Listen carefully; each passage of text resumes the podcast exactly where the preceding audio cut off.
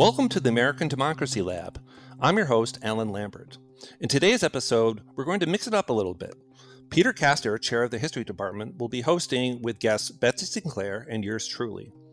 In this podcast, we'll be talking about an issue that's gotten a lot of attention over the last few years political polarization between liberals and conservatives. As you'll see, anger plays an important role here. However, the story we tell is not as bleak as it might sound at first. We do discuss anger and polarization, but we also cover the dynamics that can bring people together. Some really interesting issues come up, and I think you'll really enjoy it. Let me tell you a little more about our speakers today. Dr. Alan Lambert is an associate professor in the Department of Psychological and Brain Sciences. His research is concerned with the interplay between justice, anger, and empathy, and the implications of these processes for political and social judgment. Dr. Betsy Sinclair, professor of political science, focuses on the ways in which our families, friends, and neighbors influence our political behaviors and choices. She's the co founder of Magnify, a civic engagement platform. Division, partisanship, polarization. These are all terms that we're constantly hearing in current news headlines. Much of the conversation and argument about contemporary politics and social activity is about anger, rage, etc. But these words are often used in vague and amorphous ways. So, Alan and Betsy help us understand what anger means, particularly in this moment. Alan, let's start with you. You know, all emotions are complex, uh, but especially anger. And um, Betsy will say more about this, I'm sure. But, you know, anger is no doubt a deeply uh, divisive emotion. It's it's responsible for uh, many atrocities and, and, horrible things in the world. So there's no doubt that that's true. Uh, but there is a type of anger that philosophers and psychologists sometimes call moral anger. Moral anger is this idea that you perceive an injustice in the world um, yourself or your in group or another person or group has been harmed. And it's a feeling that you get that shouldn't have happened. And it motivates you to do something about it. Um, actually, Jonathan Haidt put this really well. And he said uh, something to the effect of anger is perhaps the most underappreciated moral emotion. For every spectacular display of angry violence, there are many more cases of people standing up for what's right or angrily demanding justice for themselves or others. Thank you. So, Betsy, how do you understand anger? Peter, when I think about anger, I think about this as a pretty common experience that a lot of Americans are having these days. So, thinking about um, thinking about anger in the contemporary era of American politics is an emotion that really could not be important to understand what's happening in, in this contemporary era of politics. So, if you look at data from Gallup, to indicate how many Americans are experiencing anger in their daily lives. In 2018, 22% of Americans reported that they experienced anger yesterday. And that represents a nearly 30% increase, even above 2017. Now, if we move beyond looking at just the feeling of, of, of general anger to the feeling of political anger, which is the main area of my understanding um, for anger in American politics, so I am just interested in just how much anger have people been experiencing over time. And so if I draw on data from the American National Election Studies, which is the gold standard for how we can study American public opinion over time, and I were to look at the proportion of Americans who reported ever feeling angry at the opposing party's presidential candidate from the period from 1980 to 2020, I could look at that data and say, wow, you know, in 1980, when this this is the first moment when the ANES begins to track anger towards the party's presidential candidates, just under 50% of respondents reported feeling angry towards the out-partisan presidential candidate. And that number just skyrockets. So by the time you get to 2016, just under 90% of respondents indicate they're angry with the opposing party's presidential candidate. So when I think about anger, I'm thinking about these two things more and more Americans are reporting feeling daily experiences of anger. And in particular, we're seeing as a source of that anger political anger, where that anger is directed towards the opposite party. Interesting. Well, I want to follow up on the points that both of you have raised. So, Alan, back in 2017, during a symposium on the rise of Donald Trump, I heard you speak about the dual dynamics of anger and fear. Why don't you tell us a bit more about this and also about the traditional narrative of fear? First of all, uh, political preferences are way more malleable than people think. So, situational pressures and forces can play a large role in terms of whether people are, quote, right leaning or left leaning. Um, and part of that narrative, that, that part of the narrative is true. As, as I like to tell my students, um, political attitudes is a, you know, is a convenient, if imperfect metaphor. It's a little like a rubber band. So rubber bands can be stretched to the right or the left, and you know eventually they snap back to their original positions, but they can be stretched. Um, so that part of the narrative is true. The other part of the narrative, uh, which is also supportive, is that yes, in the context of threat, especially terrorist threat, people do seem to show what's sometimes called loosely a shift to the right effect, which is shorthand for people adopt more conservative views uh, in some respects than they normally would adopt. Um, incidentally, you find that in the United States, you found that after the 9 11 attacks, but you find that in other countries as well, uh, notably, say, Israel uh, or France. Um, now, here's where things get interesting. Um, for several decades, social and political scientists have assumed that there's something about fear and anxiety that makes certain aspects of conservatism, especially authoritarianism, more appealing than it otherwise would be. So, what's the problem with that narrative? It's actually pretty simple. Uh, researchers study threat and its effect on political preferences actually rarely measure emotion directly. They might measure it indirectly, but it's pretty rare that they measure emotion at all. So the role of fear and anxiety in these shift to the right effects after threat have been presumed, not actually tested. Um, so yeah, so the it's an interesting hypothesis, but when we began our research, uh, we framed this as something that's interesting but had not yet been tested. What we're finding in our research is that anger plays the central role, not fear. And the basic story is this: a terrorist attack, um, from the perspective of the in group, is almost by definition an injustice. They attacked us; they shouldn't have done that, and that makes people angry. It also makes people fearful. But we find in our research is that um, when you're actually trying to look for the emotional dynamics that predict that shift to the right, it's anger. And the reason that you're getting that is that in many countries, not just the United States, it's the political parties on the right in the United States that would be Republicans. They're seen as effective, uh, what's sometimes called affordances. They are trusted to deal with issues of national security. And that's, interestingly enough, that's true even of liberals. So putting all this together, after terrorist threat, people are angry, and then they look for political parties, certain aspects of conservatism in this case, to make them um, uh, feel safer, but also more importantly, to do something about that injustice.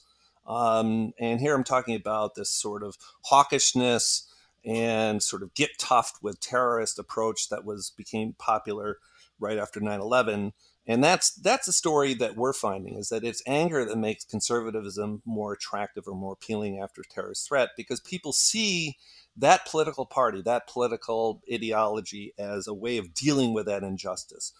And just um, just as a side note, it should be mentioned that anger can shift people to the left as well as the right. When you prime people with different types of threats, say, for example, environmental threats, makes people angry. And what do people do then? They look to uh, political entities in their in their society. In this case, historically, liberals have been seen as the go-to party to fix environmental problems. Um, you find that for healthcare related threats. By and large, and, and setting aside some um, complexities, we've been finding uh, in my lab with Fade Eadeh, one of my former graduate students, uh, when people become angry after being primed with threat in the environmental um, sense or healthcare, um, aspects of liberalism become more appealing. Interesting. Before we move on to Betsy, Alan, I was hoping you could uh, help us put this in a larger perspective. It sounds like you're saying that the desire for justice is really the key here, and that anger is just part of that dynamic. Is that the case? Yeah, absolutely. So the big picture here is that anger is triggered by the perception that something in the world is not right that something happened that shouldn't have happened. And anger is a response to that perception. And then once uh, anger is activated, and by the way, that's part of the approach system in the brain. It's the only negative emotion that's part of approach, and it motivates people to reestablish a sense of justice. So without anger, we would hear about, for example, pro, um, you know, um, beatings of an innocent suspect or somebody has been mistreated by the police. And without anger, we would say, oh, huh, that's interesting. And we would turn our attention elsewhere.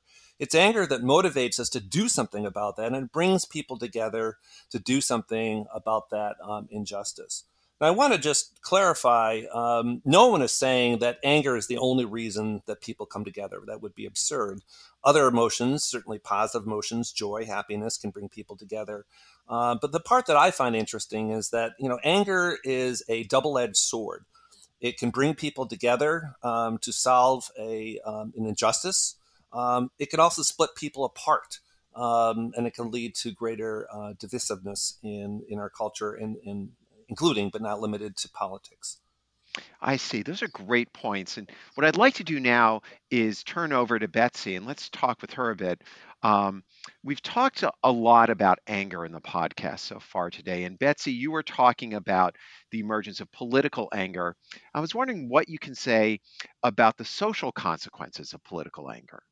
Well, Alan's research really illuminates the relationship between anger and participation. And we see that consistently in the political world. So if you were to look at modern campaign ads, nearly half of all campaign ads in the modern era use anger. And that's because candidates know, just as well as the scholarly community does, that anger ignites participation, whether that's protests or voting. But there are real problems with anger. And I think to see a broader view of that, I'd, I'd recommend you read a book from one of our recent WashU uh, postdocs named Stephen Webster, who's written a really extraordinary book titled American Rage. But I want to talk about one specific kind of political anger because that's where we see that political anger is one of the key drivers of social polarization in American politics. And so when I think about political anger, I think it adds on to the kind of social polarization we have. I think these days people are pretty well aware that if you're with someone who's an ardent, you know, has ardent interest in politics, it may be really hard to talk to them if you have differing political opinions or attitudes. And so, with two collaborators, Elizabeth Connors and Stephen Webster, we've written a paper where we try to understand the extent to which political anger amplifies these divisions. And so we ask people, we ask about 3,500 Americans who self identify as either Republicans or Democrats to write about a time where they were very angry with the opposite party. And we randomly assigned the respondents to either write about that or something that's completely orthogonal to politics. We asked them to write about what they had for breakfast in the morning. And then we asked those two groups of people, the breakfast versus political anger group, how they feel about different kinds of, of engagement with cross partisans. And what we find is actually really disconcerting. And so when we're looking at our data, we see that, um, for example, there's a tremendous decrease when you're feeling that moment of political anger about whether or not you take care of a cross partisan's um, you know house when they were on vacation. So if you you wouldn't suddenly you wouldn't go water their plants. You wouldn't pick up their mail. Um, and you wouldn't even really necessarily do a favor for them if they asked you to. So these moments of anger, they have these personal divisions. They might ignite participation. And like Alan said, maybe that's helpful as a society to remedy a wrong, but they cause these big social schisms in ordinary life. Um, and so it makes it harder to maintain friendships with cross partisans. Um, and we've seen some of this. It'd be harder to date a cross partisan or um, have coffee with a cross partisan. So these very simple things that we know tie people together. It, there are real effects of anger on social polarization. Wow. So it, it sounds like your research makes it sound like democracy is really in trouble. But I know the the bulk of your research is on networks and participation. And I was wondering what your research says about how to increase political engagement. So, anger is one emotion that we know drives participation. But as anyone who survived junior high knows, social pressure is real. And so, the bulk of my research actually looks at how it is that we can leverage the networks in our, within our families, friends, and neighbors to generate civic participation. Um, and so, through that lens, you could really say, well, you know, I'm very likely to participate in doing something to, you know, pick up recycling or volunteer to help St. Louis County vaccinate its citizens or um, go to a local city council meeting. If I know my friends are going, if they know I'm going, um, and if I can use the kinds of social pressure nudges that we know are effective to generate participation. And so it's a different way to to illuminate the relationship between, you know, social ties, some of which generate anger, but some of which really generate like, you know, these feelings of real group membership to generate participation in a positive way. And that's what my research is working on now. And that's really interesting. I was wondering if you could tell us a bit about your your app, Magnify, and how that's part of this process. Magnify is the most exciting project I have worked on in my academic career thus far. Magnify is an engagement app that leverages the frontier of social science research to make it fun, easy, and social to participate in building better neighborhoods, communities, and local governments. And we give people a platform where you could think of it as a civic Fitbit. Um, people earn points for participating, they get kudos for participating, and it makes it fun to do social things that we know are essential for building communities that work together. So, our idea is for people to collaborate on projects, and that then at the end of the day, because of those collaborations, we should see the exact opposite of what I'm finding for the effects of anger and social polarization. We could say, well, what's the effect of civic collaboration? We should see a decrease in social polarization. So you should be more likely to water your neighbor's plants if you've collaborated on building a better crosswalk in front of your house, those kinds of actions. Um, so, systematically, Magnify provides people an avenue to do social good using the social science tools that we know make people's lives better. I see. And that partly answers the next question I was going to ask, which is I'd really like to get uh, the two of you, Alan and Betsy, talking about some questions that both of you are engaging here. And the first one I wanted to ask you, which builds off what you've been saying, is what are the dynamics that bring people together to make change? You've hinted at that in both of your comments, and I want to build off that a little bit. Betsy, you've talked about how Magnify does that. Alan, you've talked about what motivates people. And I was wondering if you have any other thoughts on what sources um, can can motivate people to bring about positive change. Alan, let's start with you. You know, as I said earlier, you know, anger is a you know, it's, it's a powerful emotion. It can work for social good. It can work for social evil. Um, but the in a much larger sense, as you put it, you know, the question is what brings people together. Um, and I think, prob- arguably, even more than emotion, the more fundamental question is: Do they have a common goal?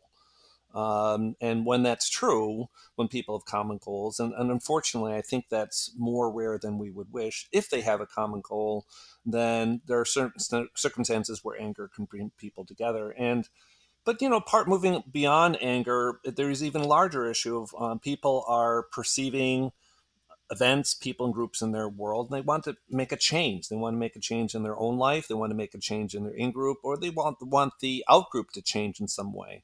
Um, it would be nice if there were a simple answer to the question what brings people together to solve problems.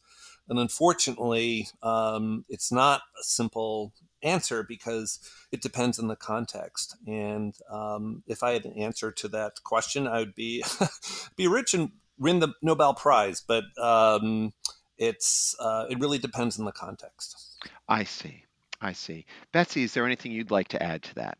Yes when I think about the social science for what brings people together, I think about a, a theory which we call the cycle of intimacy.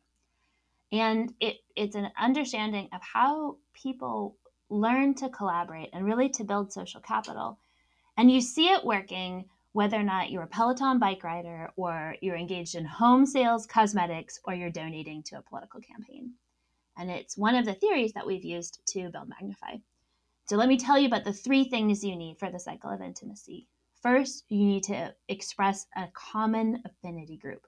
So you need to say, we're all part of something, whether it's we're all friends of Alan's, or we're all members of this company, or we're all Peloton bike riders. Like we're all something together. And the second thing you need to do is take an action. And what's surprising about this moment of action is it actually doesn't matter too terribly much what the action is, as long as it's a common action we take together. So you can see corporations take everyone out on a retreat and you do trust falls and rope courses. Or home sales, you might play a game. You might, if you're the Tupperware company, you do silly things about what you might put in that Tupperware. Um, you know, you might ride a stationary bike inside your house. It doesn't actually matter too terribly much what the action is, so long as you're doing it together. So for Magnify, what we're asking people to do is civic engagement because we know that makes better communities. We care a lot about that. But most people don't actually care too terribly much about politics. They care about their friends and they care about their families and they care about the people around them.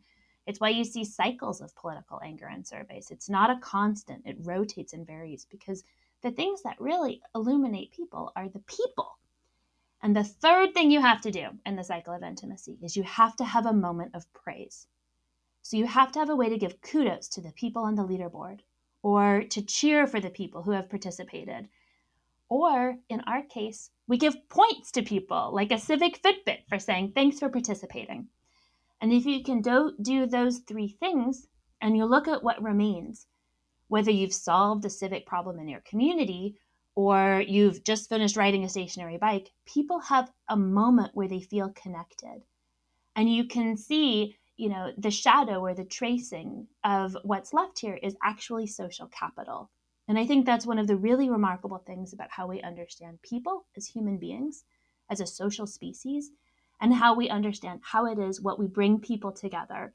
It's that cycle of intimacy, it's affinity, action, and praise. So I want to come back to a point, Alan, that you mentioned earlier, which is that anger is really a double edged sword. It can be motivating, but it can also be corrosive. And I was wondering if the two of you have any, uh, any as we reach the conclusion of our conversation today, I was wondering if the two of you have any additional comments you want to make about that relationship between these different facets of anger. Yeah, it's a great question, Peter. I should just mention that you know a large uh, factor in this dynamic is empathy. Is that you know when we hear about injustices, we are feeling um, often feeling bad about the other person's predicament or about their misfortunes. It's anger, as I tell my students, the difference between anger at and anger with. So you're angry with the other person. And by some definitions of empathy, that is by definition an empathic response. Your friend is feeling angry and you feel angry with them. Um, and that's essentially a really important part of empathy of the other person has a sense that you're with them that they uh, the other person is feeling the emotions that you're feeling that's my take on moral anger it brings people together and the reason it's bring pe- bringing people together is that they have a sense of empathy of shared experiences that the other person feels like that person is in their corner and they have a common goal so that's how i see the connection between anger empathy, and perceptions of injustice. I see. That's really interesting. Betsy, is there anything you want to add to that? Absolutely. There are two really different but famous papers in political science that illustrate the role in which um, understanding others generates different political attitudes.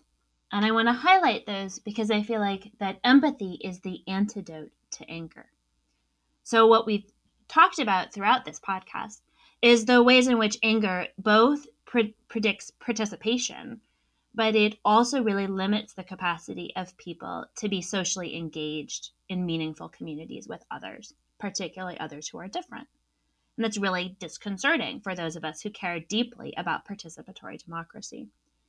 So, if I were to talk about these two different papers, I want to explain how empathy happens via action in one paper written by Ryan Enos, he looks at the extent to which people will feel more and more anger towards an outgroup member when they see them on a train. So he monitors the extent to which people will have um, anti immigrant sentiment if they're sitting on a train hearing people speak in another language. And that's really disconcerting. But note in this first paper, they're watching others, they're not engaging. And in the second paper by Broockman and Kalla, canvassers go door to door, knocking on doors, and they talk for a few minutes, about 10 minutes, with people about um, about increased understanding for transgendered politics. And at the end of this short conversation, where people are very real with each other, they open the conversation by saying, Can we talk for a few minutes about a time you were treated differently? We find those short conversations have durable impact on people's attitudes six months later. And that's just a remarkable thing to think about.